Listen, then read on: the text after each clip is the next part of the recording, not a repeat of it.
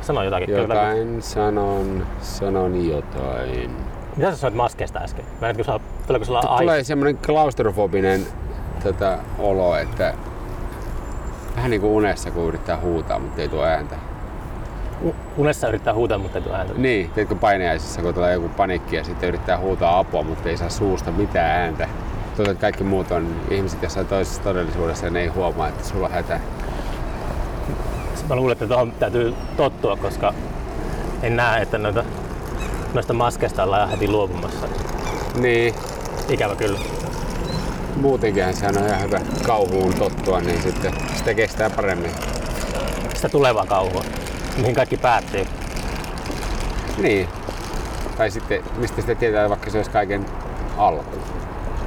Että aluksi käydään tällainen elämän koulu, että voidaan kuolla kunnialla ja sitten alkaa joku toinen. Tapahtui samaan aikaan kaksi outoa tota, juttua, mitkä niinku keskeytti sellaisen normaalin käsikirjoituksen uutisvirran viime viikolla. Että tota, toi tuomiokirkon, niin kun se, sun näyttely on siinä tuomiokirkon takana, tota, ää, mikä se nyt olisi gallerian nimi? Makasiini, contemporary. Niin, niin sen tu- tuomiokirkon kellot meni viikko sitten epäkuntoon. Kuuliko se siitä? En ne- kuulu. Se oli tullut joku niinku, tota, bugi, se systeemi, ja ne kellot soitti koko yön läpi. Ja sitten samaan aikaan Oulussa niin hautakivi kaatui jonkun naisen päälle. Oho. Palokunta joutui käymään irrottamassa sen naisen sitä hautakiveltä. No, selke, no selkeitä merkkejä josta. Joo, ja siis jostakin kuulin ihan vasta, että Notre Damen kellonsoittajakin oli töissä vain maanantaista torstaihin. Se oli joku talk show isäntä. Niin sitten sillä oli viikonlopput, pitkät viikonloput vapaata, mutta ehkä sitten oli muullakin kansalla, kun kellot ei sojannut. Mutta se olisi ollut kiva kuulla se yöllinen kellojen paukutus. Joo, harmi mä en ollut kaupungissa silloin, mutta jotenkin silleen itellä niin tuommoinen ainakin muistutti jostakin tuota, erilaisesta Voisi kuvitella, että ennen, ennen tämmöisiä sireenejä niin se olisi joku ilmahyökkäyksen merkki ollut, että niin kuin Niin, suntio kiikkuu panikissa tornia ja rupeaa hakkaan kelloa, että menkää nyt piiloon tai näin. Että niinpä. Ortodokseen kellosoitto on sellaista kanssa. Niillä on aina kuin hätää, kun ne soittaa. Mutta mä tykkään sit kyllä, että se, niin. se on semmoinen erilainen ääni kaupunkikuvassa. Saksassahan eh, se on ihan tota niin, niin, täsmällisesti, että se on, ja niin kuin täälläkin, mutta, että, mutta siellä niitä on niin paljon enemmän läsnä niitä ki- kirkkoja silleen kaupunkikuvassa, niin ei oikein tarvi kelloa, kun sitten se tulee se. Ja siis me asuttiin luostarin vieressä, niin, niin Sillä Berliinissä. joo. Missä niin päin Berliinissä se oli se, Moabitissa. Okei. Ja se oli tällainen dominikaaniluostari. Mm. Ja se oli ihan, siis sit kun siihen niinku tottu, niin se oli paljon kivempi ääni siihen kirkonkelloihin herätä kuin siihen puhelimeen. Dididididin, sellainen ärsyttävä, mikäli et tunnari joku Kukolla on. koodari sen kehittänyt. Niin, niin kun se kirkko, niin sit kun siinähän on, sehän on ihan taiteen laji, että eihän sitä vaan paukutella sitä kirkonkelloa, vaan siinä, siinä on ne omat niin kuin, rytmitykset ja sellainen se alkaa niin kuin vienosti mm. ja sitten se vielä loppuu vienosti, että siihen jää sellainen pieni semmoinen snooze, sellainen ding, että no herää nyt. Kirkonkellojen soittamistahan voi opiskella muun muassa Valamon luostarissa. Että siellä on kursseja ja tollaista. Niin, eikä varmaan ole ihan viikonloppukurssi, että, että koska kyllä niitä on soiteltu niin kauan, että sinne on niitä variaatioita syntynyt. Joo. Mikä niminen se sun? Se nimi on Wasteland, eli se... T.S. Eliottia. Mikä se? T.S. Eliotilla on semmoinen runo kuin Wasteland. Wasteland, okei. Okay. No suomeksi mä kääntäisin, että se on niinku jättömaa. Joo. Ja tää niinku, mulla alkoi tällainen luonnon puolesta posthumaninen manifesti mun taiteessa 2019. Ja siihen vaikutti monet asiat, mutta jotenkin mä koen, että nyt mä oon niin kyllästynyt tähän ihmiseen taiteen Mm. keskiössä. Ja Muotokuvia ei ole. muotokuvat Tulos. ja, ja siis, siis monia syitä. Ihminen on mun mielestä vähän ollut pettymys tämän luonnon niin kuin herrana. Niin. Toisekseen ihmisen anatomia on äärimmäisen kompleksinen. Ihminen on niin seksuaalisuus, identiteetti keskeinen, niin kuin häiriintynyt, neuroottinen eläin, Mm. tuhoaa minkä jaksaa. Ja, ja varsinkin tälle heterovalkoisena miehenä, niin me en voi sanoa kuin vääriä asioita, jos me käsittelen ihmistä, niin mä niin kuin ajattelin, että mulle taiteellista vapautta antaa paljon enemmän jonkun risukasan niin kuin maalaaminen. Ja, ja mä rupesin nauttiin tosi paljon siitä vapaudesta, että mä pystyn tekemään jotain esteettistä ja sillä on myös omanlainen ideologinen pyrkimys. Että mä niin haluaisin, haluaisin, mulla oli sellainen tavoite, että pahin ilmastodenialistikin, kun katsoo mun kaunista jättömaa risukasaa, niin se tulee kyynelle ja tajuaa, että on tuo luonto kaunis. Ja että hän ei koe niin kuin, että häntä osoitellaan sormella, että ilmaston murhaaja tai näin, koska mm. silloinhan syntyy ihmisillä defenssit ja ne rupeaa heti sitten päteen ja alistaan sua omilla kommenteilla. Vaan ennen kaikkea mä haluan vaan näyttää sitä, että se että paistaa se aurinko risukasaankin ja, ja sekin on kaunista. Että siis luontohan on niin kuin, täynnä kauneutta ja sitä pitää niin kuin vaalia, koska me ollaan osa luontoa, ei me olla mitään niin kuin sen yläpuolella. Ja se, sitä niin kuin ihmiset ei tajua edelleenkään. Että mä näkisin, että markkinataloudenkin suurin niin kuin uhka tai, tai pelastus on, on luonnon rajallisuus, ei mikään kommunismi tai sosialismi, koska niihin, niitäkin vastaan on syntynyt niin vahvat defenssit jo, mm. että, että ei sellaisia niin kuin enää voi.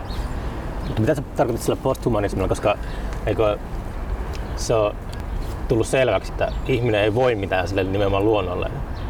Että se, onko se joku semmoinen reitti johonkin valaistumiseen jollekin seuraavalle tasolle siitä, koska mä aina näen, että ihminen on sen sisäisen elämänsä vankia. Vaikka kuinka yrittää pyristellä, niin siitä ei pääse niin pakoon. No joo, onhan tässä siis aika vahvasti tällainen ironinen lähtökohta, mm. että, että sitten joku just vitsailee, että mitäs, käykö ne puut ja pensaat sitten siellä sun näyttelyssä katsomassa sitä taidetta, koska se taide on ikään kuin posthumanistista, eli, eli ja taiteessahan vastaanottaja ja se katsoja on on, on monilta osin myös taiteen taideteoksen luoja, koska kaikki syn, nämä sisällöt sun muut syntyy siinä assosioimisprosessissa ja, ja ikään kuin taidettahan ei ole olemassa, jos ei sitä kohdata. Mm. Tai okei, okay, se voi olla olemassa, mutta sitten se on vain niin kuin ideatasolla ja sitten taas puhutaan siitä, että mitä tiedetään tai ehkä vielä enemmän siitä, mitä ei tiedetä.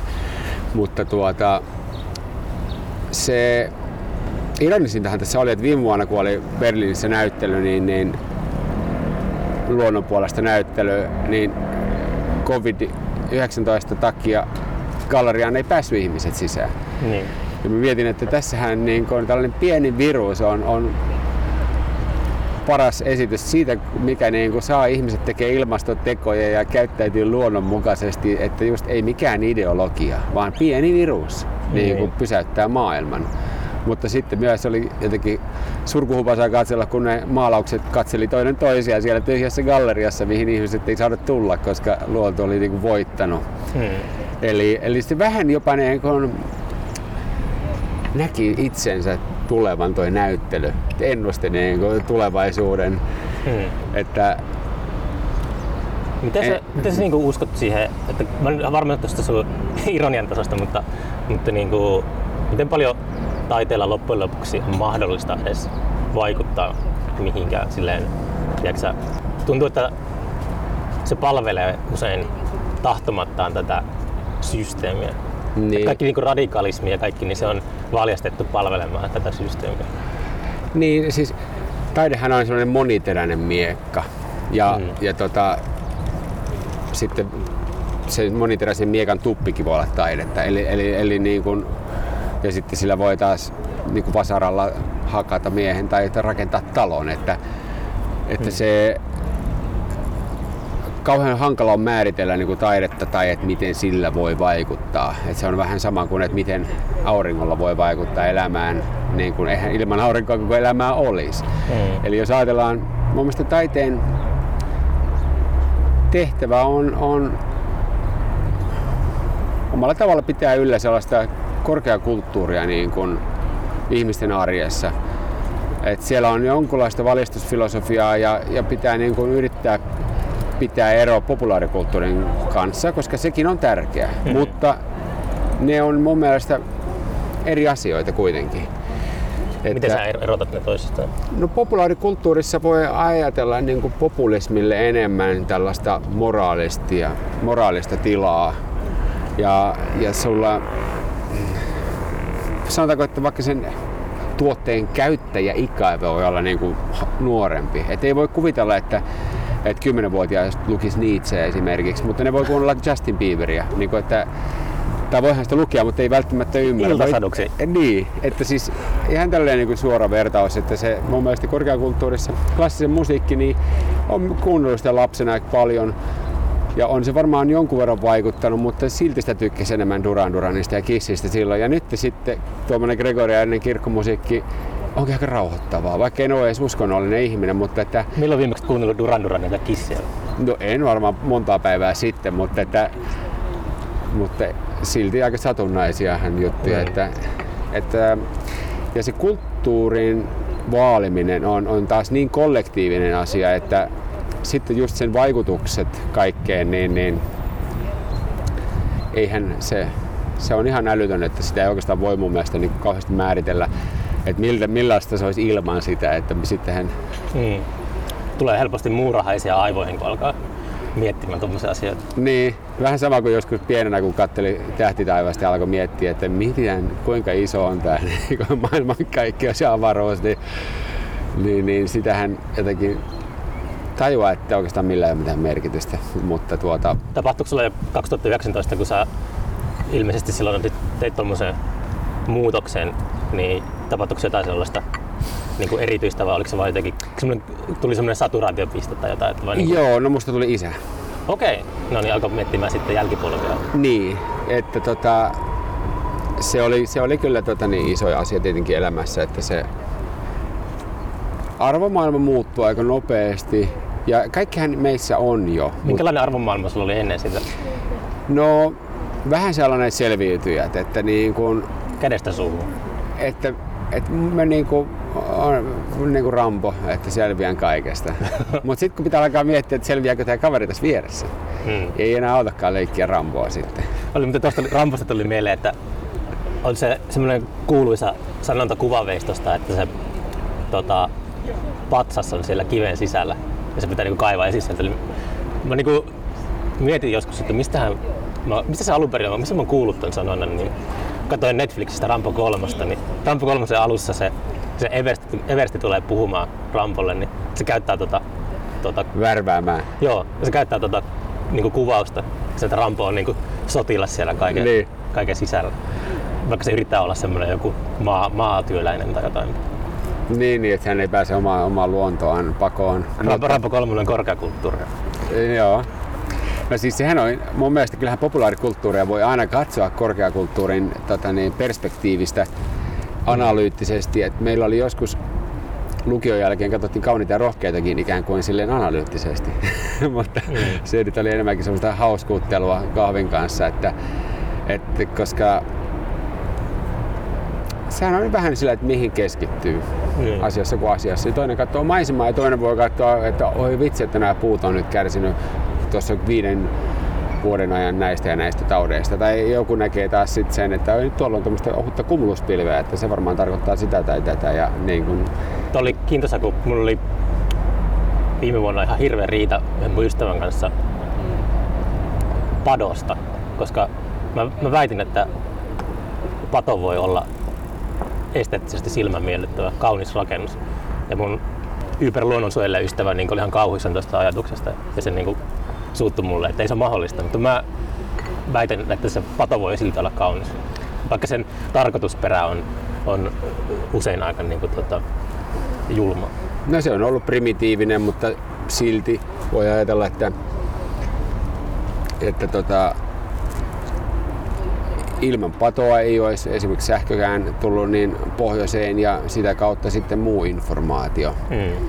Ja sitten taas kun tulee sitä sähköä, niin saadaan valjastettua työkaluja tekee niitä töitä, joita ennen on tehty käsin, ja silloin saadaan muuta aikaa jonkun muun oppimiselle ja kehittää niin kuin meidän tietoutta. Mm. Että sehän, kaikilla on hintansa mm. valitettavasti, ja, ja, ja kehitys kehittyy, mikä on niin kuin hyvä puoli, koska sit me, jos, jos ei kehittyisi, niin mehän tuhottaisiin vielä nopeammin asioita. Että... Mm. Mitä mieltä sä näistä yli Elon Muskin suunnitelmista lähteä Marsiin ja tälle. Mä oon itse sille ajatellut sen, että mun mielestä voisi olla ehkä sellainen naivia ajatella, mutta vaikka jos kuussa olisi pysyvästi ihmisiä, niin se voisi olla yhdistävä ja inspiroiva asia, kun voi illalla katsoa kuuta ja ajatella, että siellä on joku. Ei mun eliaikana kukaan käynyt kuussa. Niin se voisi olla sellainen, mikä antaa jotain toivoakin, vaikka kyllä mä ymmärrän ne argumentit, että se on ja helvetin kallista ja miksei, miksei niin kuin ensin hoideta kotipesä kuntoon ennen kuin lähdetään muualle, mutta niin. mä niin kuin puolustasin sitä tähtiin menemistä. Siis just tämä niin maailman ja maapallon rajallisuuden ymmärtäminen niin kuin yhdessä, sehän voisi olla just ihmiskunnalle sellainen pelastus, mm. että sitten me tälle markkinataloudelle luodaan jonkunlainen kulutusverotus tai muuta, että me ymmärretään, että me pystytään luomaan energiaa, mutta nyt on tärkeää niin kuin rajata tämä kulutus silleen, että tämä homma pysyy käsissä. Ja saman aikaan sitä voi laajentaa sitä toimintaa sinne Marsiin. Niin. Mutta mä näin joskus, silloin kun vielä tupakoin, sellaisen unen, joka oli vähän niin kuin Total Recallissa. Mä olin menossa lomalle Marsiin. Okay. Ja ländättiin sinne ja se oli ihan sellaista niin kuin betoni, vähän sellaista ostariarkkitehtuuria ja ihmisiä ei näkynyt missään ja joku muovipussi siellä meni tuulessa ja me mentiin sellaisella taksilla sinne hotellille ja siinä taksissa sanoi, että nyt voit ottaa tuon happinaamarin pois, että täällä on tällainen kehitetty, että sulla menee vähän aikaa, että sä totut siihen ilmaan. Ja mä otin pois ja mä muistin siinä unessakin, että mulla tuli ihan sellainen pakokauhu, että mä en pysty hengittämään. Mutta sitten mä jotenkin rauhoituin ja täysin, että okei, okay, tää on tällaista tää ilma. Sitten mä menin hotellin respaan ja mulla oli unohtunut tupakat maahan. Niin mä pyysin yhden askin Marlboro Lightsia, niin se oli 270 euroa. Ja mä olin, että mitä? Ja sitten se just sanoi, että no arva paljon se maksaa tuoda sitä tupakkaa tänne Marsiin. Ja sitten mä olin silleen, että hyi vitsi kun mä olin tyhmää. Et nyt tää on niin kallista täällä tää tupakointi. Pakko oli ostaa kuitenkin. Spaadit Oli näköjään. Mutta se, että onhan se todella kallista sinne niin kuin meneminen ja mun mielestä se on vähän sellainen, siinä on pikkunen pakokauhuus slash pakomatka. Mm. Et sit kun tää alkaa tää niinku laiva uppoa, niin just noin rikkaat Elon Muskit ja muut niinku lauleja vaimot pakenee, joilla on rahaa sinne ja pitää niin. siellä sitten omaa tuommoista niin kuin twiittailee sitten Marsista, että hähää täällä ollaan, mm. osta meidän osakkeita tai muuta. Että, Ilmeisesti elokuvaohjaaja Werner Herzog on ilmoittautunut vapaaehtoiseksi, vapaaehtoiseksi tai ainakin hän vaatii, että sinne pitää lähettää runoilijan avaruuteen. Niin mutta tuota, me en tiedä. Mulla on ehkä, mun mielestä ihmisen ei pidä niinkään pelätä myöskään kuolemaa, että mieluummin otat vaikka viimeiset viikot elämästä siihen, että jätät niin kuin hyvän maun itsestäsi muille. Mm. Kuolet onnellisena, kun se et pakenet sitä kuolemaa jonnekin niin. Marsiin ja alat sinne väsään jotain ikuisuuspoteroa. Mm. Että et kyllä tässä niin kuin maailmassa hyvää voi tehdä. Mark Twain sanoi hyvin, että koskaan ei ole väärin tehdä oikein. Eli mun mielestä niin kuin, tehkää oikein, älkää tehkö väärin ja pajatko sitä tuskaa sitten Marsiin. Että, että siinä on kuitenkin vähän välillä semmoinen se hänenkin twiittailussa sellainen, että sitten osakkeet taas kolisee ja näin, että onko siinä nyt oikeasti oikean tekemisen kanssa mitään tekemistä vai vain tehdään sitä tiliä? Että... Niin mä haen vähän sitä, kun monesti on vähän niinku rassaa se, että mm, vaikka ihminen aiheuttaa paljon paskaa, niin pitää säilyttää sellainen tota, niinku usko siihen ihmisyyteen. Että ei menisi mihinkään semmoiseen niin linkolamaisiin sfääreihin ajattelussa tai tollaisiin, että, että niin pitää, pitää luovia joku semmoinen reitti, että miten selvitä kaikesta että, että onko ihminen virus tällä planeetalla. Että en mä, en mä ihan lähtisi semmoiseen. Niin, no Linkola provosoi kauheasti. Että sillähän oli, sehän oli sellainen vähän niin kuin tykkäsi olla huomioon keskipisteenä. Mm. Samanaikaisesti haluaisi myös paeta sinne pöpelikkään. Niin. Et vähän niin kuin ristiriitainen persona. Ja muistan, kun silloin kun hän kuoli, niin, niin tuli jotain arkista materiaalia. No, mua niin kuin häiritsi, kuinka huonosti hän käsitteli omaa hevosta. Ajaa, mitä se teki? No työhevonen, mutta siis silleen vähän, niin kuin vähän liian kurinalaisesti ja huomasi niin sen hevosen elkeästäkin, että okei, kyllähän ei se nyt ole mahdollisuutta panna hanttiin, mutta ei se niin kuin ihan tota niin, niin, silleen helposti totellu. Mm. Että hevonen on tosi älykäs eläin ja mun mielestä eläimet yleensäkin, niillä on, niillä on sellaista tietoutta, käyttäytymisestä ja herkkyyttä, mitä meillä ei ole. Että ne kyllä niin kuin, ne viestii heti sen, että kuka on hyvä tyyppi ja kuka ei. Hmm. Ja niitä, niiltä pitää, vähän niin kuin lapsetkin. Käytätkö siellä Lapissa, Omaa lastani. ei vaan kuivalihaa valuuttana? Niin kuin, eikö se ole se Lapin toinen valuutta? No joo, saahan sitä, mutta siis mulla on vähän siihen sellainen hate-love suhde, että mä ainakin saan sitä, niin sitten mä syön niin paljon sitä, että mä rampaan koko yön juomassa vettä ja sitten on, että ei, ei, nyt pitää pitää breikkiä. Tota, muutitko sä sieltä Berliinistä Rovaniemelle just sen lapsen syntymän ansiosta ja vai oliko sulla jotain muuta kanssa, että koti-ikävää tällaista? Että... No kyllä tuota perhe, isä ja äiti ja veli ja hänen niin lapsiakin asuu siellä ja, ja se, että kun me oltiin nyt tuon koronan aikana Berliinissä. Se ei ole kuulemma kor- korona-aikana, niin kun ei toimi julkinen liikenne ja dönerpaikat on kiinni ja baarit on kiinni, niin se on Julkinen niin... toimii. Toimiko se? Toimii, Okei. mutta se on tosi hankala muutenkin lastenvaunuja ja kun Niin. pikkulasten kanssa ei voi pitää maskeja. Et kyllähän me sitä vältettiin tosi paljon. Leikkipuistot oli kiinni, Niin, eli ei voinut mennä niihin. Ja päiväkodit oli kiinni, eli meillä, oli, meillä on kattoterassi, missä oli niinku puutarha. Ja siellä Eeliksen kanssa kyllä niin joka päivä lyötiin kädet multaa ja, ja saatiin aurinkoa. Ja, mutta mutta siinä sit sai niin, niin paljon aikaa ja on se ollut enemmänkin mielessä, että, että tota, Lappiin palata pitää Mm. jossain vaiheessa. Ja ainahan sitä voi sitten taas joskus lähteä. Mutta nyt on niin kuin hyvä olla siellä ja, ja nauttia siitä luonnosta ja Elis saa viettää isovanhempien kanssa aikaa ja he, hänen kanssa. Ja, Mm. ja, ja se mun mielestä pitää niin kuin aina vähän liikkua, ettei ei rupea niin kuin homehtumaan nivelet. Että Mm. Sä kuitenkin viihdyt siellä Berliinissä missä aika kauan. 13 vuotta, kyllä. Jumala. Kyllä siitä tuli niin kuin ihan silleen, että mä olin välillä, että tämähän on ihan mun kotikaupunki ja mulla on jäänyt Suomesta sellainen stereotyyppinen ja kimalteleva muisto vaan, joka varmaan sitten kolisee kun menee takas. Mutta sitten hauskaa oli se ja jännää, että ei tuntunut missään. Tuntui niin kuin ei olisi pois ollutkaan, kun meni takas. Mm.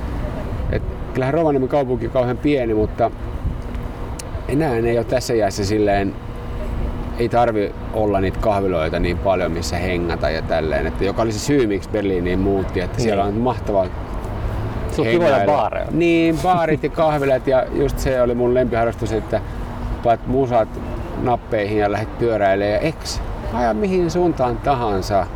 Mm. Päädyt johonkin vanhalle tehtaalle katsoa, mikä tässä oli, ai joku saippua tehdä sen. Niin niin kuin, et, ja sitten kun pitää joskus ilmalla lähteä, niin katsot missä oot ja jos et jaksa pyöräillä, niin hyppäät pyöräkaan metroa ja ajet kotiin. Että se, se kuitenkin, sehän on siis kuusi kertaa Pariisin kokoinen maantieteellisesti. Joo. Että se on todella laaja kaupunki, ja, ja, mutta pyöräilijän paratiisi, koska se on niin kuin tasasta. Että ei tule sellaisia ylämäkiä niin kuin täällä. En tiedä, onko täällä, on täällä on ehkä jonkun verran, mutta Kyllä siellä on niin kuin, tosi tasasta, niin se on tosi kevyttä se pyöräily, että siinä rullaa melkein itsekseen. Mä pesiydyin ekaksi sinne Neuköllniin ja sitten silleen vuosia käynyt siellä, mutta sillä riittää aina niinku nähtävää, että pikkuhiljaa laajentaa sitä omaa reviiriä. Nyt tuli kyllä hirveän ikävä kanssa. Onhan se, siellä on semmoinen, se on semmoinen hedonistinen paratiisi, mutta Niin se on. toisaalta Berliini on myös vaarallinen, että se, siellä niin kuin kaikki on mahdollista. Mm. Että siellä yhteiskunta ei ole paapova niin kuin Suomessa. Päinvastoin. Sulla on kaikki mahdollisuudet tappaa itsesi vaikka viikossa ihan laillisesti. Mm. Puhun niin kuin mistä tahansa. Että, että siellä pitää niin kuin ihmisen itse asettaa ne rajat. Ja mun mielestä se on hienoa, koska sittenhän ihminen niitä rajoja uskoo. Mutta jos joku muu asettaa, niin kaikilla meillä on sellainen tietty niin kuin auktorivastainen anarkisti tuolla sisimmissään, että jos lukee täällä koske tohon, niin kuin kukaan ei kato, niin pitää vähän hipasta ja katsoa, että no mitä siitä tapahtuu. Mm. Ja, ja sitten jos se läppää sormille, niin sitten tietää, että no en enää koske. Mutta jos sieltä tuleekin vaikka vitonen, niin sitten varmaan koskee uudestaan. Tai siis tarkoitan, että, että kyllä niin kuin itse asetutut rajat on mun mielestä paljon oivaltavampi tapa ja parempi tapa oppia kuin se, että joku muu ehkäisee sulta kaikki kokemukset sanomalla, että ei kannata. Tai, Joo, kyllä se huomasi, kun tuli tota, hallitus asetti sen tanssikiellon. Niin se oli, silleen, Niin. se oli äh, Järjet. typerästi nimetty, niin. vaikka ymmärrän sen tarkoituksen, mutta semmoinen herätti musta sen sisäisen punkkari. Ja mä olin niinku silleen, että, että tota pitää niinku vastustaa ihan koko ajan. Niin. Tanssi. Ja nythän Pariisissa oli ainakin sellaisia podcast-bileitä, että jossain tulee jotain musea ja jengi kokoontuu jonnekin puistoon tai jonnekin aukiolle ja jokaisella on niinku luurit korvilla ja kuulee sitä musiikkia, mutta ne tanssii siellä vaan. Hiljainen disco. Niin. Wow. Tota, mihinkäs päivä asti sulla on se tota, näyttely? 35. Eli tämän niin toukokuun. Sinne ehtii sitten hyvin. Ja se on maanantaisin kiinni. Ja... Onko sulla ollut Turussa aiemmin tota, näyttely? Mulla on ollut tuossa Titanicissa Tuossa 2005. Niin. Ja meillä oli silloin sellainen kollektiivi Lampelan Kallen kanssa kuin Contemporary Santa Claus Artist Association. Okei, okay. sekin viittaa sinne Rovaniemeen. Joo, joo. Silloin asuin Lapissa vielä. Ja tuota, me tehtiin Lappi-aiheesta, joulupukki-aiheesta vähän tätä niin kuin joulupukkiturismia, ironisoivaa taidetta. Otettiin eri lailla kantaa. Vähän kyseenalaistettiin sitä, että onko se asiakas aina oikeassa, kun tuntuu, että Lapissa mentiin niin matkailu edellä, että se alkoi jo uhkaamaan meidän niin kuin kulttuuriperintöä, mutta mm. myös sen kulttuurin tulevaisuutta. Että jos, jos Briteille tarjotaan fish and chips ja sanotaan, että tässä on autenttinen lappilainen lounas, niin kumpaa tässä palvellaan lappilaista lounasta vai sitä brittituristia. Ja, ja muutenkin tällainen 70-luvun Coca-Cola joulupukin tuominen sinne Rovaniemelle, niin America se, fuck yeah. Niin, niin eihän se, niin kuin, se, ei, se ei korosta meitä mitenkään, että se, se tuota, ja sitten kaikki saamelaisten käsityöperinteet ja tällaiset todella hienot, kulttuurillisesti arvokkaat asiat niin kun jää sitten jonkun 7 euron haskinuken jalkoihin, jota tehdään Kiinassa ja myydään turisteille. Eihän meillä ole myöskään haskeilla ajettu siellä, että se on sitten jossain paljon pohjoisemmassa. Että sinne on tuotu niin, kuin niin paljon sellaisia turistielementtejä kulttuuriin, jotka ei mulla mitään vastaan siis haski yrittäjiä, mutta nyt oli kauhean niin kuin surkea katsoa, kun tämän pandemiankin takia niitä nyt sitten lahdataan, kun ei käy turistia tarpeeksi. Niin. Eli, eli, ja sitten se on kuitenkin eläin, mutta ajattelen, että jos sairaalalla menee huonosti tai vanhan kodilla, niin nyt tapetaan nyt tästä kymmenen vanhusta, niin nyt menee paremmin. Että onhan siinäkin taas se markkinatalous niin kuin uhkaa jo eläinten. Että siinä mun mielestä kyllä kaikilla elä, elävällä pitäisi olla jonkinlainen oikeus elää. Että... Tuo oli siis 2015 juttu, niin onko se sun mielestä sen jälkeen niin rauhoittunut toi tyyli, miten turisteja kohdellaan? Kun mä muistan Kuusamosta sen, miten Ruka, Rukalla meni tosi lujaa just noihin aikoihin. Et siellä kävi, kävi rinteissä, niin siellä oli jotain tiedätkö semmosia kova ääni, sieltä tuli jotakin ja, paskaa musaa, niin jumputtiin siellä luonnon keskellä ja se oli ihan hullua semmoista jotain ihmeellistä nousukautta. En mä tiedä, oliko se joku lava, lamasta selvitty tai jotain, mutta nyt se on, nyt se on niinku rauhoittunut viime vuosikymmenen aikana pikkuhiljaa ja Rukalla on niin jopa ihan Joo, ja kato juusot ja kaikki. Mä luulen, että semmoinen just tämä luonnon tila, omanlainen kriisi, niin on, on, on, ja jengi on tiedostanut, että tämä ei ole enää tyylikästä. Että aletaan myös oikeasti ymmärtää, että mikä on tyylikästä ja mikä on autenttista. Ja, ja, Boomerit alkaa vanhentua, niin tulee tyyli takaisin. Niin, on se vähän onneksi. niin. Että ja sitten jos tekee jotain noloa, niin siitä tulee heti kansainvälisesti vähän niin kuin brändille lohkoa, että et, et. Hmm. Toivottavasti... turisteja jotenkin lellittiin sille liikaa, että... Ja ne ei ole enää niin tyhmiä. Niin, että pelätään, että ne loukkaantuu ja ei tule enää koskaan takaisin jotain niin kuin ylivarovaista suhtautumista. Ja nythän sitten toinen siitähän tuli, sitten syntyi semmoinen luxury travel trendi. Et sitten sinne tehtiin sellaisia niin kuin lasi-iikluja, joihin ei ole niin kuin kellä, tai että prosent, Ilon, prosentilla, niin, niin, tai joku Kardashianit käy siellä. Ja, että sitten onhan sekin hienoa, mutta en minä tiedä. Mun mielestä just kaikille eteläsuomalaisille suosittelen niin kuin viikkoa Lapissa. Mm. Ihan vaan jossain erämökissä. Että siellä niin kuin saa omia ajatuksia kuunnella ihan rauhassa ja sen jälkeen näkee kaiken eri lailla. Että se voi tulla kiva, kivakin ikävä kotiin, mutta toisaalta sitten voi tulla sen jälkeen myös taas ikävä sinne, kun tajuaa, että semmoinen on. Mä en, niin kuin, en vaadi uskonnon liittämistä siihen, mutta mun mielestä kirkossa käymisestä pitäisi tehdä melkein pakollista. Jokaisen pitäisi käydä joka sunnuntai istumassa kirkossa oma, hiljaisuudessa ja oma, oma, omien ajatusten kanssa. Niin, tuota, Sehän on niinku terapiasta käymistä. Meditaatiota. Niin. Ja sehän on omanlainen luksus myös, koska eihän, eihän meidän yhteiskunnassa enää terapiaakaan määrätä. Et sulle määrätään mieluummin ne pillerit, koska ne on halvempaa. Mm. Että mun mielestä siksi se kirkossa käyminen on, se on ilmasta ja siksi sitä voisi suositella kaikille, koska se on omanlaista itsensä kohtaamista. Mm. Niin. Ja, ja samalla se luonnossa oleminen mun mielestä on sitä, että Niin, siinä on, siinä on kyllä yhteys, yhteys siinä. Että mä, en, mä, mä, mä oon tykännyt käydä viime vuosien aikana paljonkin kirkossa, mutta mä, jotenkin, mä oon vitsaillutkin siitä, että mä melkein puoliksi toivon, että iskisi joku salama sieltä tai joku, että saisi Niin. joku semmoisen niin hengellisen merkityksen elämään. Tuntuu just, en mä tiedä kuinka paljon sitä voi syyttää tätä vallitsevaa yhteiskuntaa, mutta tuntuu jotenkin aika usein aika semmoiselta merkityksettömältä niin kuin elämä. Tai Niin. ei sellaista niin kuin, suurta visiota. Että aika päivä kerrallaan ja silleen, että niin kuin, tuota, mulla tuli tästä mieleen tästä kirkkoverkauksesta. Tuolla näyttelyssä on yksi semmoinen teos, jonka nimi on Palava pensas. Okei. Ja siinä on vaan semmoinen risukasa, johon niin kuin auringon laskiessa sitten valo osui ja maalasin ja silleen, ne maalaukset aina perustuu vähän semmoisiin muistoihin ja että se lähtee sitten aika lailla saturoituu ja värittyy se maalaus sen, sen prosessin aikana eikä sillä ole silleen merkitystä, mutta siis se oli pääsiäinen ja sitten rupesin miettimään, että tämä palava pensas, että tämähän on raamaton tarina, että Mm. liittyykö se jotenkin pääsiäiseen. Ja en niin kuin saanut päähän, mutta piti sitten katsoa, niin Mooseshan aavikolla tapasi Jumalan, joka ilmestyi hänelle palavan pensaan muodossa, joka kertoo, että juutalaiset tulee selviää Egyptistä. se on vanha testamentti. Niin. Niin.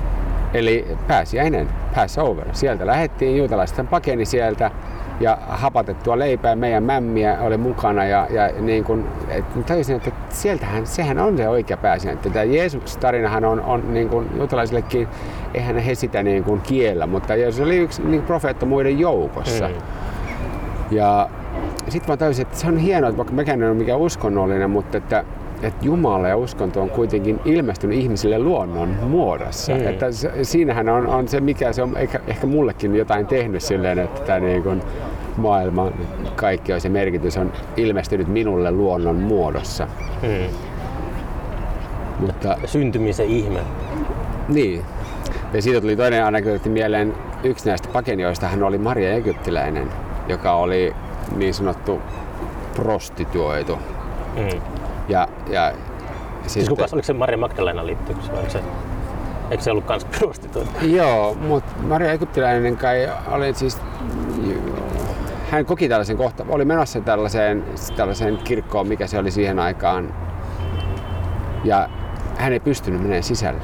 Iski, iski niin kova itse syyllistys ja moraalinen tuska. Mm. Ja tuota, siinä hetkessä hän tuli uskoon ja meni luostariin. Mutta sitten hän myös sekosi sielläkin ja, ja pakeni. Ja sitten jotkut niin saarin joukot löysi niin autiomaasta sellaisen ihan niin kuin ihmistä muistuttavan henkilön, vanhan naisen, joka oli tämä Maria Egyptiläinen. Että hän niin kuin sit pakeni niin kuin sinne luontoon, se aavikkoon Mm. elämää, ei kestänyt sitä luostarielämääkään. Wow. Itse asiassa Berliinissä oli sellainen kerran tapahtunut, kun mä olin tota, mun hotla oli semmoisen pihan perällä Kreuzberg ja Neuköllnin rajo, rajamailla ja sitten tota, mun piti kävellä niinku kirkon ohi. En muista mikä kirkko se oli, mutta se kirkko oli siinä, ennen kuin pääsin sinne hotelliin, niin mä tulin baarista. Tota, olin menossa niinku nukkumaan ja sitten sieltä kuului niinku kuorolaulua sieltä kirkosta. Ja mä tunsin sellaisen niin kuin voiman, joka alkoi niin kuin vetämään mua sinne kirkkoon. Mä tunsin ihan selkeästi sellaisen laskuhumalassa, mutta sellaisen niin kuin energian, hetki, niin. energian. Mutta mä riuhtasin itteni niin kuin irti siitä. Että mä jotenkin, sillä jos joku olisi kattonut, kattonut, kuvannut mua niin kuin ulkopuolelta, niin mä olisin varmaan jotenkin nytkähtänyt sillä. Mutta mä niin kuin riuhtasin itteni irti siitä energiasta ja sitten mä jatkoin matkaa sinne tota, hotlalle. Ja mietin jälkeen, että oliko se joku semmoinen, että, että jos mä olisin mennyt sen virran mukana, niin sitten mä olisin jossakin kultissa jotain. Mutta se oli tosi niin. kiintoisa. Se oli semmoinen, siis koska mä onhan tu- se kaunista. mm, se laulu oli niin kauniin kuulosta, että mä jotenkin kietoidun siihen. Joo. Mä kuuntelin sitä Dominikanin luostarissa, kävi myös joku naiskuoro tota, niin, niin, treenaamassa ja joskus on ripesi, kun mulla oli työhuone myös kotona siihen aikaan. Ja sitten ne niin teki jotain tällaista äänen avaustreeniä, niin ne laulo siellä, että My boy lollipop, lolly lollipop. Sitten rupesin miettimään, että mistä tämä laulu kertoo. My boy lollipop. Niin mulla tuli ihan kauhean niin kuin, seksistisiä ideoita, että mitä tämä nyt tarkoittaa tämä lollipop. Mm. Niin kuin, ja minun poika tikkari, niin kuin, no joo, en edes äh, sen enempää se sisään. Mutta mietin vaan, että no eihän he sitä ajattele näin niin kuin likaisesti kuin minä, mutta hauska, hauskalta kuulosti sekin kuorolaulu. Mm. Se on se vanha mietintä, että, että joku, miten vaikka jos joku Beatlesin Yesterday, niin jos siinä olisi rivot, sanat, niin olisiko se yhtä arvostettu biisi, kun se, se ihmiset rakastaa sen biisin melodia. Niin. Kuinka paljon se melodia liittyy ne kauniit viattomat sanat. Niin. Uh, miten sulla on tota, taiteilijalla on usein erilainen se todellisuus verrattuna kuvataiteilijoille siis verrattuna muusikoihin, kun muusikot ei yleensä tiedä, mitä ensi viikolla tehdään, mutta onko sulla kalenteri miten sille, tiedätkö niin vaikka viiden vuoden päästä, että onko sulla jotain näyttelyitä tulossa? No toivottavasti näyttelyitä on, Onko sovittu mitä niin kuin Ei ole niin pitkälle. Jotain on, mutta nyt ei saa päähän mitään. Hmm. Että aika paljon asiat elää koko ajan ja, ja, ja on, on siis, onhan se näyt- sovittuja näyttelyitä, mutta,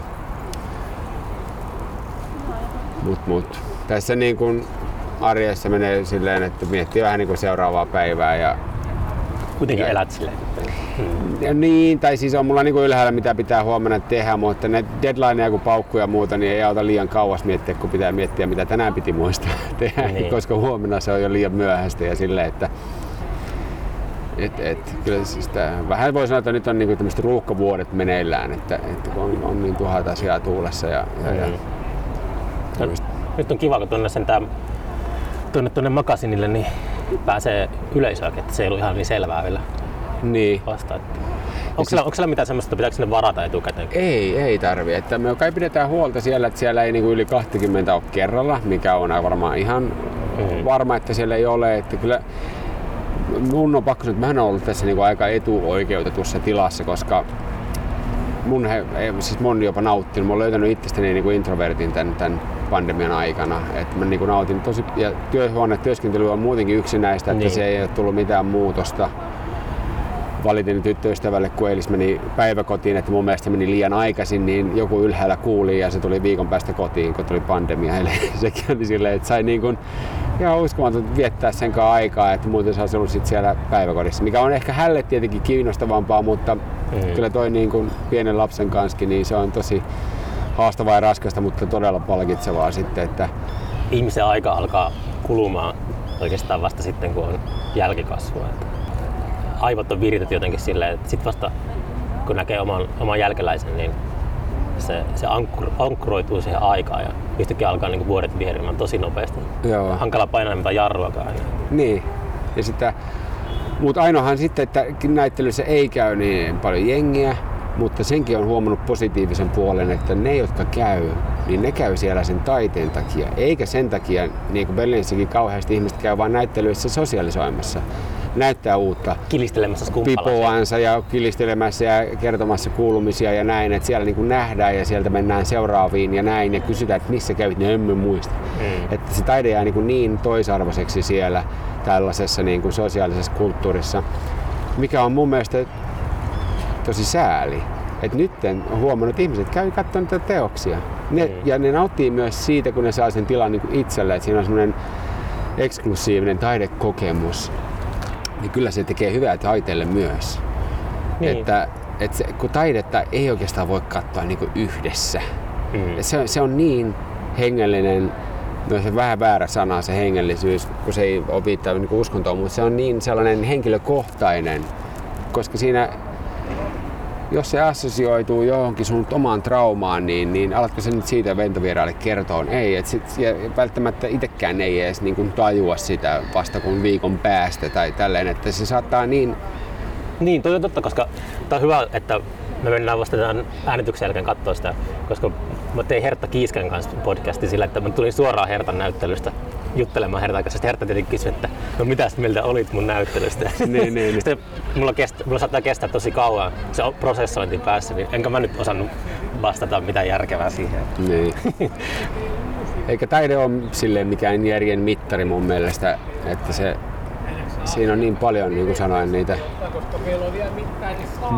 kommunikaation elementtejä, et, ja, ja, ja, se on jokaiselle eri. Mm. Että, Turha sanoi hyvin, kun se oli kymmenettä kertaa ykkösluokalla ja opettaja kysyi, että no paljon se 7 plus 6 on, että etkö sinä vieläkään osaa, että no osaan osaa, mutta kun eihän sitä tiedä, kun joillekin se on paljon ja toisille se on paljon enemmän.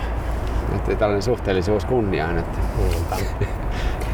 En, ole, en ole vielä valmis ajattelemaan hirveästi pandemian jälkeistä aikaa. Tämä en niin näe sitä aikaa oikein vielä, vaikka kovasti uutisoidaan kaikesta rokotteista ja se johtuu varmaan siitä, että vaalit on tulossa. Mm. Mutta niin kiintosaa kuitenkin toi, kun on järjestänyt paljon keikkoja. Ja sit mä oon järjestänyt paljon sellaisia keikkoja, joissa ei ollut ketään katsomassa niitä. Katsotaan, miten musiikkiyleisö löytää, tai mikä se meininki tulee olemaan sitten pandemian jälkeen. Mä ainakin mitä on kuullut, niin ihmisillä just on niitä ikävä. Että, että musiikki on taas semmoinen euforinen kollektiivinen kokemus, että, että sitä, sen kuuntelu yksin, niin, niin ei ole niin hienoa kuin se, että sä oot jossain keikalla ja saa tosi paljon jengiä. Mä silti väittäisin, että ihmisillä on enemmän ikävä siihen menneeseen maailmaan kuin varsinaisesti. Kun nyt, jos mennään, nyt järjestetään joku keikka, niin siellä istutaan maskit päällä turvaväleissä, niin mä en usko, että se on semmoinen, niin, mitä ihmiset ei. välttämättä... Mutta eikö siitäkin pääse joskus siihen tavalliseen, että ollaan sitten stage divetaan siihen ja, mm. ja niin kuin ei ole mitään yläosaa edes päällä. Ikipop Niin. niin sitä mä oon just yrittänyt kysellä sitä jotain antigeenitestausta tai tällaista, että, että tapahtuma paikkojen portilla on tuommoinen sairaanhoitaja ja sitten kaikki tuota, terveet pääsee, pääsee niin. sinne katsoa sitä keikkaa. En oikein tiedä, miten se voisi ratkaista. Mutta, mutta se on, nekään ei ole sataprosenttisia. Että... Ei mikään ole sataprosenttisia. Niin. Monesko taidennäyttelytä sulle on? Sä oot varmaan tehnyt sata Satoja. En, en ole laskenut, siis, mutta mähän on siis 2002 valmistunut kuvataiteen kandidaatiksi tuolta 20 Tallinnan taideakatemiasta. Ja sitten mä olin vaiheessa yhden vuoden Venezuelassa ja 2006-2008 tein Helsingin kuvataideakatemiassa erillismaisterin tutkinnon. Mm. Ja sieltä sitten suoraan 2008 muutin Berliiniin ja sinne jäi vähän niin kuin vahingossa residenssistä. Että, mm. ja, ja silloin veri veti sinne ja tietenkin kun Lapista tulee, niin nämä Suomen isot kaupungit on vähän semmoisia väli pitstoppeja niin vaan, että tuntuu, että Helsingissäkin aika nopeasti niin alkoi hahmottaa sen taideskenen ja ja sitten niin kuin taide on aina semmoinen omalainen identiteetin muokkauksen väline, niin, niin se mun isä on itävaltalainen ja, ja isä on vähän niin kuin orpo. Ja niin, niin se myös tämän, tämän suvun tutkimukset vei sinne päin, että sieltä Berliinistä oli helppo taas tehdä jatko Löytyykö mitään? Löytyi. Me oltiin 2008 jo, vai 9, vähän se oli, vai 10, en muista, mutta tuolla Salzburgissa tapaamassa hänen kuutta elossa olevaa veli- ja siskopuolta. Isä on vanhin tätä elossa oleva lapsi ja, ja, ja tämä isä, isä Engel, äh, Georg Leiner kuoli 91, että se häntä ei tavannut, mutta, mutta tuota, Oliko samanlainen kampaus? Tai? Siis sehän se oli se uskomattomuus, oli se yhdennäköisyys. Ja nämä hänen siskopuolet hän rupesi itkeen, kun se näyt, isä näytti eniten heidän yhteiseltä isältä, kun hän on vanhin mies. Wow. Ja, ja isä rupesi nyhkiin, kun hän, hän luuli, että hän on ainoa lapsi, kun isänä oli siis yksinhuoltaja äitinsä kanssa asui, joka myös kuoli tosi nuorena isän äiti, että isä jäi sitten yksin. Ja, ja, ja. Mm. Et se, se oli kyllä, onhan se hienoa ja mutta oikein on tommonen, että niitä on paljon noita tapauksia Suomessa, sodan lapsia. Ja monethan saa sitten tuolta niin kuin Itävallasta ja Saksasta tosi kielteisiä vastauksia, että ei halua olla missään tekemisissä. Eli mäkin niin kuin vähän varauduin kaikkeen, ja, ja tota, mutta enkä edes kertonut vanhemmille, että teen tätä tutkimusta. Mutta se oli taiteilijana mun mielestä oli tosi niin kuin mielenkiintoista ja tärkeää myös identiteetille vähän selvittää ja katsoa, että mihin näillä geeneillä voi tässä niin päätyä tai päästä. Mm. Koska ei ole, en ole nähnyt omia isovanhempia elossa ikinä, että se silloin jo lukio-aikana sitä mietti, kun ne kaikki muut sai ylioppilaslakin mukana tonne ja isältä, mummilta ja ukilta ja, ja itse ei saanut mitään, että missä minun mummit ja ukit on sitten ja papat. Että. Hmm. Miten sä päädyt Tallinnaan 2003? Milloin Me oltiin siis Kuvis lukion kanssa äh, luokkaretkellä Helsingissä Kuvataideakatemiassa ja sitten mentiin yölaivalla risteilylle tuota Tallinnaan ja käytiin siellä. Hmm. Ja muistan Helsingissä oli Kana verkolla tehty sellaiset alueet opiskelijoille, missä ne teki jotain sellaisia vähän graffitityylisiä piirustuksia tusseille ja muuta, hipot päässä. Sillä akatemialla? Niin, Yrjönkadulla oli silloin vielä. Ja mä näin, että no, vähän siistiä. Sitten me mentiin Tallinnaan, tultiin sinne kouluun. Sökla, eli koulun kahvilla ruokalla. Siellä on mahtava sgraffito, eli semmoinen reliefi fresko siellä oli konjakkipullo ja olutta. Koulun kahvilassa mentiin konjakkia. No, sitten mentiin piirustussaliin. Siellä oli kolme sellaista retevää naista alasti painiasennossa opiskelijoille semmoiset puolitoista kertaa puolitoista metriset puulevyt, jossa oli ne paperit, ne piirsi hiilellä siellä. Yksi kuunteli musiikkia korolla toinen poltti tupakkaa. Tämä on oikea taidekoulu. Että, ja, ja kyllähän se oli sitten, sit hain kyllä molempiin, mutta en päässyt Helsinkiin ja pääsin Tallinnaan, niin olin vaan niin kuin enemmän vakuuttunut ja sitten sinne. Oliko sinne vaikea päästä sen Tallinnaan silleen? No, olimme niin kuin aika viimeisiä. Kyllä sen huomasi, että sitten kun oli siellä Tallinnan pääsykokeessa, että kyllä ne, se, niin kuin, se, kun siellähän on aika akateeminen se koulutus, että, että me piirrettiin kaksi ekaa vuotta niin kuin elävää mallia ja mm. perjantaisin opiskeltiin anatomiaa niin kuin latinaksi, että kaikki luut ja lihakset piti latinaksi opi, oppia. Wow. Ei me niin kuin latinaa opiskeltu, mutta ne nimet. Ja, mutta siellä pääsykokeessa, kun katsoo, miten ne muut piirtää, niin kyllä mulle niille, että uh, uh, että ei tää, ei, niin kuin, että miss, ei, nyt ei tarvii sitä nyt tulla, kun ne osaa jo siis niin kuin elävää mallia piirtää, että se, mm. mutta paljon venäläistä, niin kuin myös, että kyllä se, se, siellä se kulttuuri on, on jotenkin taitavampaa niin kuin, ja käsityöläiskulttuuri. Kyllä se huomaa sitten, kun katsoo niin kuin Turunkin kirkkomaalauksia, niin ne on niin tikkuukkona, kun vertaa johonkin virolaisen myöhäisen renesanssiin, joka ei koskaan edes Suomeen asti niin kuin ehtinyt. Että, että on se, se on sen himpun verran kehittyneempi se taidehistoria siellä, tai syvempi niin sanotusti. Eikö, eikö niin Venäjällä ollut se, just, että just puhuttiin alussa, että kymmenvuotiaalle luetaan Nietzsche, niin eikö Venäjällä vähän melkein ole sille ollut? Että siellä ainakin niin, kaikki nämä niin. Tolstoit ja niin. Gogolit, niin, ja kaikki lapset pelaa shakkia. Ja Joo. Kai se liittyy jotenkin tällaiseen? Kyllä se liittyy ja siinä on hyvät ja huonot puolensa, mutta että mut, mut. Tosi kova kouluhan se on, että en tiedä kyllä, onko mun vuosikurssista Tallinnasta kenestäkään tullut kuvataiteilija. Että nythän se on sitten Euroopan unionin kautta ja muutenkin, mutta Viro on, on niin itsenäistymisen kautta pystynyt muokkaamaan apurahasysteemiä ja, tällaista niin kuin mutta että markkinat on pienet ja ei ole kaupallisia gallerioita kauheasti ja se taiteilijan asema niin kuin yhteiskunnassa on, on kuitenkin hankala. Onhan se nyt Suomessakin, eihän meillä täälläkään kauheasti niin kuin markkinoita ole. Että, mm. Mutta on, julkinen rahoitus on sitten paljon parempaa ehkä. Tuolla ei ole, Virossa ei ole mitään sellaista systeemiä? Että... On sielläkin ja paranee koko ajan, mutta ei se vielä ole Suomen tasolla. Niin kuin ei Suomikaan ole vielä Norjan tasolla. Että siellä mun kavereilla on 10-vuotisia apurahoja. Niin, niin... 10-vuotisia apurahoja? Niin. On Suomessakin joskus niitä ollut. Ja onko edelleenkin poikkeustilasta myönnetään, että kyllä mä tiedän jotain, kellä on 10-vuotisia, ainakin 5-vuotisia on aika paljonkin, mutta jopa 10-vuotisiakin. Ei voisi kuvitella, miten rento olo olisi, kun olisi sellainen niin. plakkarissa. mutta siinä on pakka tehdä töitä sitten. niin on, pakko aina tehdä töitä. No niin. Eikä, muuten tulee hulluksi. Niinpä. Onko se niinku ihan kuitenkin tota, lapsesta asti ollut tota, olet piirtänyt ja maalannut? No joo, mulla on vähän semmoinen traumaattinen lähtökohta ollut, että mä olin siis perhepäivähoitajalla ja mulla oli kauhean iso met, peltin rasia täynnä värikyniä ja mä vaan piirtelin sillä ihan lapsenakin. Mm. Ja kun ei ollut oikein muita kavereita. Sitten kahdeksanvuotiaana mä olin niin kuin ykkösluokan käynyt, niin se luokanopettaja sanoi mun äiti isälle, että nyt on ne toiselle puolelle kaupunkia, just sinne Korkelovaraan avattiin Suomen ensimmäinen pa- kuvataidepainotteinen ala-aste, että Emilin pitäisi kyllä sinne mennä. Mä olin ihan kauhuissa, että puoli tuntia bussilla joka päivä, niin kuin, että en varmana lähde. Niin.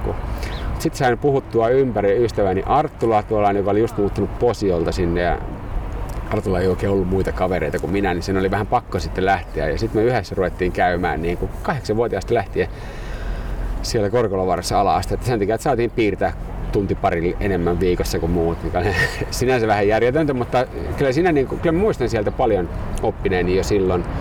Ja sitten kuvataidepainotteinen yläaste ja lukio. Ja, että kyllä se on ollut koko ajan. Että se on ollut vähän semmoinen niin omanlainen, toiset kirjoittaa päiväkirjaa, niin mulle se on ollut semmoinen piirtely aina sitten omanlaista itseni kohtaamista ja itseni kanssa olemista. Jos joku ei osaa piirtää, niin kuinka pitkälle on mahdollista opetella se taito? Tämä ei, ei piirtämisessä niin kun... Voi alkaa aina tota, avantgardistiksi, jos se... Niin, ja siis viiva... Et se, se piirtäminen on niin kuin kirjoittaminen. Mm. Ja et sulla on tapa artikuloida se viivan kautta. Niin. On se sitten selvä sana vai onko se joku tunteellinen kie- kiemura tai näin. Ja, ja sitten kun sä teet piirustuksia, niin, niin sanotaanko, että sanoista muodostuu lause. Mm. Että niissä on jotain samaa ja se sama on sinä, ne on sun tekemiä. Sulla on jonkinlaiset tarkoitusperät. Ja sitten kun sä teet vaikka 50 piirustusta, niin voidaan jo laittaa ne niin kuin jonoon ja sitten siitä tulee jo kappale.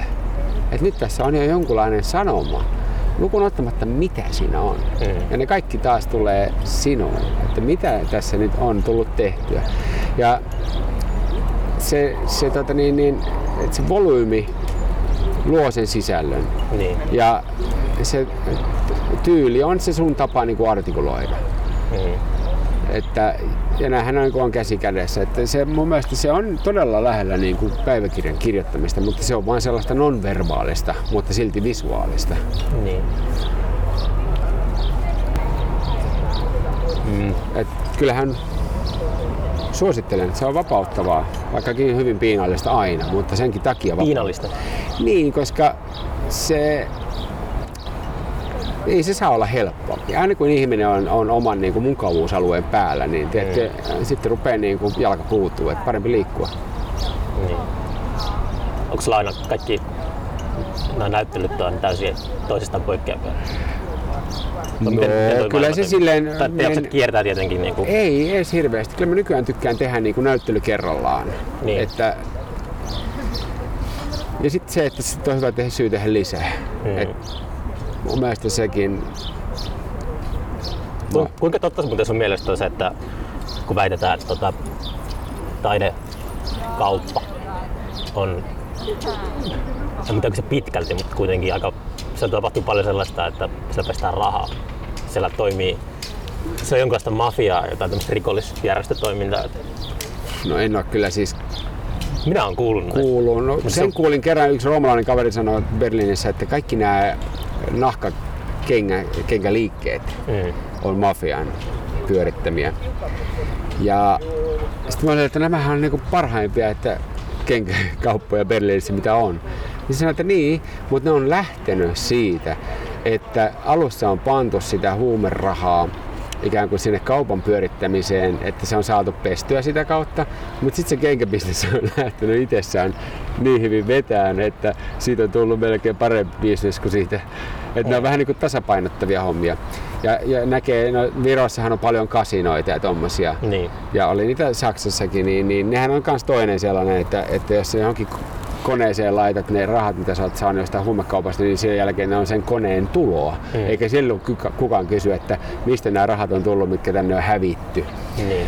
Mutta taiteessa nykyään kuitenkin taiteilijat ja ostajat ja kaikki kuitenkin joutuu tekemään veroilmoituksia selittämään, mitkä on tulot, mitkä on menot ja, ja niin kun monet saa, jos tekee isompia hankintoja firmatkin, niin ne saa niistä jotain, kai saa vähentää jotain taidehankintoja, Mm. firmat ainakin, en tiedä. Miten sä itse hinnoittelet omat teokset?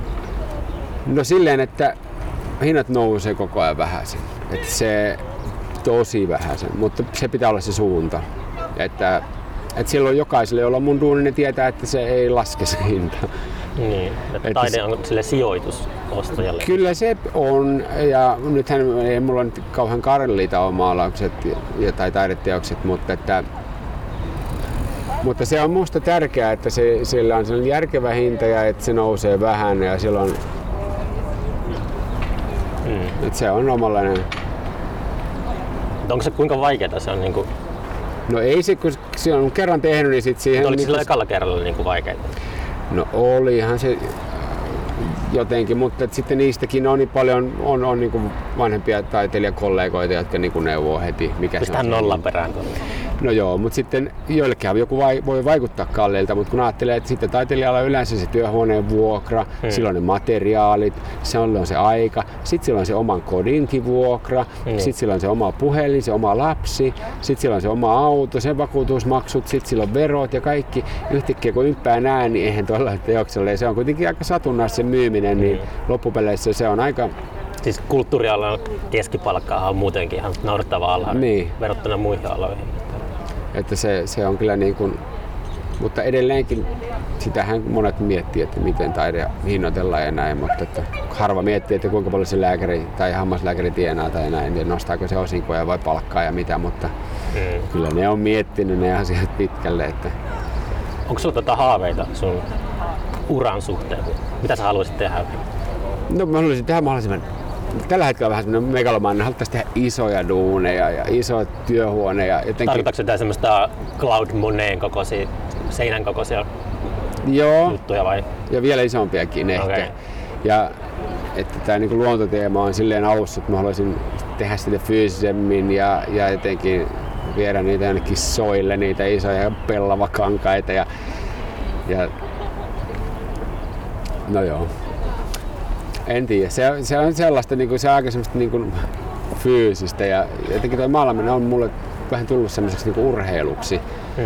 Et, et, et pitää olla aamulla niinku hyvin nukkunut, kahvia tarpeeksi, astiat tiskattu. Että sä meet sään, säntillisesti sille Joo. aamulla toimisto, Ja- toimisto tuntee. Ja sitten se, että sit kun alkaa väsyttää, niin osaat niinku lopettaa. Et ei, ei, me en halua näyttää sitä semmoista kauheasti semmoista turhautumista ja muuta, että miten 5-6 tuntia semmoista efektiivistä työskentelyä ilman niinku häiriötekijöitä. Mm. Ei mulla kauheasti enempää ei aikaa ole, koska sitten pitää mennä hakemaan eilispäiväkodista ja näin, mutta, mutta se aika, niin kun, että mulla on vaan siinä, mulla on vaan iso pullo vettä, Kuunteleeko sä musaa semmoille, kun sä... Yle Ykkönen, sieltä tulee, mulla on se aamusta saakka päällä. Se on niinku, se on, mä oon tosi arjen ihminen, musta on mahtavaa kun on arki, niin mun ei tarvitse niinku miettiä sen enempää, mulla on niinku tietää, että me, kun alkaa muistojen Boulevardin, niin mun pitää olla työhuoneella. Sitä ennen mä teen yleensä sähköpostia ja ryystän sitä kahvia sinne läppäriässä. Mutta sitten kun mun alkaa se kello yhdeksän, niin mulla pitää olla niinku kovemmalla se musiikkia mun työhuoneella ja alan katsoa, että mistä lähdetään ja mitä jatkuu. Ja Mikäs sitten- muisten Boulevard? Mä ne tulee yhdeksältä aamulla joka aamu arkipäivisin. nostalgian musiikkia. Joo. Okei. Okay. Siellä tulee kaikenlaista vanhempaa musiikkia ja, ja tota niin, niin No sittenhän siinä tulee kaikenlaisia keskusteluohjelmia ja muita riippuen päivästä, mutta niitäkin on kiva kuunnella. Ei se tarvitse olla aina semmoista rinkutusta tai mitään musiikkia. Että, ja sitten noin ristovalinnat ja muut, että sehän on sitten sellaista ihme gregoriaanista, mitä lie. Et se on kauhean sivistävää myös, enkä mä niinku kauhean keskittyneesti sitä kuuntele, mm. että mulla on se, ne omat duunit siellä, mutta että niitä sinne sä, kun menet työhuoneelle, niin tota, onko sulla aina niin joku projekti, mitä sä teet, vai teetkö sä silleen, niin kuin, sä menet sinne joka tapauksessa ja alat tuhertamaan? Vai- Mulla on aina siellä joku projekti. Niin. En enää, en, mulla oli ennen sellainen Et työhuone, että jos oli freudilainen diivan ja jääkaapissa vähän viiniä ja kirjoja kirjahyllyssä ja, Mm. ja saatoin niin kuin lueskella ja niin kuin odotella inspiraatiota parikin päivää, tupakoida siinä. Mm. Nyt ei ole enää sellaista. Nykyään mulla on sellainen jakkara, jossa ei ole selkänojaa Mm. ja sitten mulla on se pullo vettä ja, ja se radio, eikä Niin. mitään muuta. Et se on to, tosi askeettinen ja mä en lähde sinne enää niinku tappaan aikaa, koska ei mulla ole sitä. Et nyt se on vaan sitä, että mä menen sinne, jos mulla on tekemistä ja jos mä lähden heti pois, kun se loppuu. Mä en jää sinne niinku... Kyllä totta kai pitää kokeilla ja monet runnithan menee pilalle ja, ja näin. Mutta että kyllä se on niinku semmoista kalligrafiaa, että ne pitää tulla niinku aika hyvin. Ja sitten kun ei tulee, niin älä kalliita materiaalia pilaa, että sit lähde pois ja seuraavana päivänä taas eri lailla sitten. Niin, materiaalikin voi olla kallista. Tulee semmonenkin vielä. On, on. Kyllähän niin kuin hyvät pellavat ja pigmentit ja tommoset, nehän on ollut niin kuin kultaa kalliimpia asioita. Niin, ja, totta. että se, ne niin kuin, Pitää tietää, mitä tekee. niin, ja sitten nehän on ihan, mun mielestä se on, se on sellaista niin kuin ennen karkkikauppaan meneminen, että otanpa tota ja otan näitä ja näin, että sellaiset kauniit rehevät värit, että luonnosta mun mielestä just se on niin kuin yksi suurin inspiraatio on se harmonia, värien harmonia ja kaikki sellaiset valot ja niin kuin efektit, että se, mm. se on niin kuin, sen abstrahioiminen on omalainen mulle niin kuin tavoite tässä maalauksessa, että, mm. että Alright. ehkä sitten kun näet, niin Hmm. Lähdetään katsomaan nyt kohta. Yes. Tota, äh, onko sulla nettisivuja, jos kuuntelet haluaa käydä tsekkaamassa sun? no Instagramista Emil Karela Joo. nimellä löytyy ja .net sitten sähkö, noi Sä päivität nettisivut. nettisivuja. No joo, nyt en ole näitä vielä laittanut, mutta on siellä, on siellä siis siellähän on koko tuotanto mulla, että Okei, okay. niin, niin. tosi paljon on vanhempaakin tekemistä, mutta Ei sinne sitten muuta kuin tuonne Makasini Contemporary tuomiokirkon taakse katsomaan näyttelyä. Tuota, oliko se nyt toukokuun loppuun asti? joo. Onko se 30. pääsymaksua? Ei ole, Okei. ilmasta. Ilmasta on. Jes, kiitos paljon. Kiitos vain.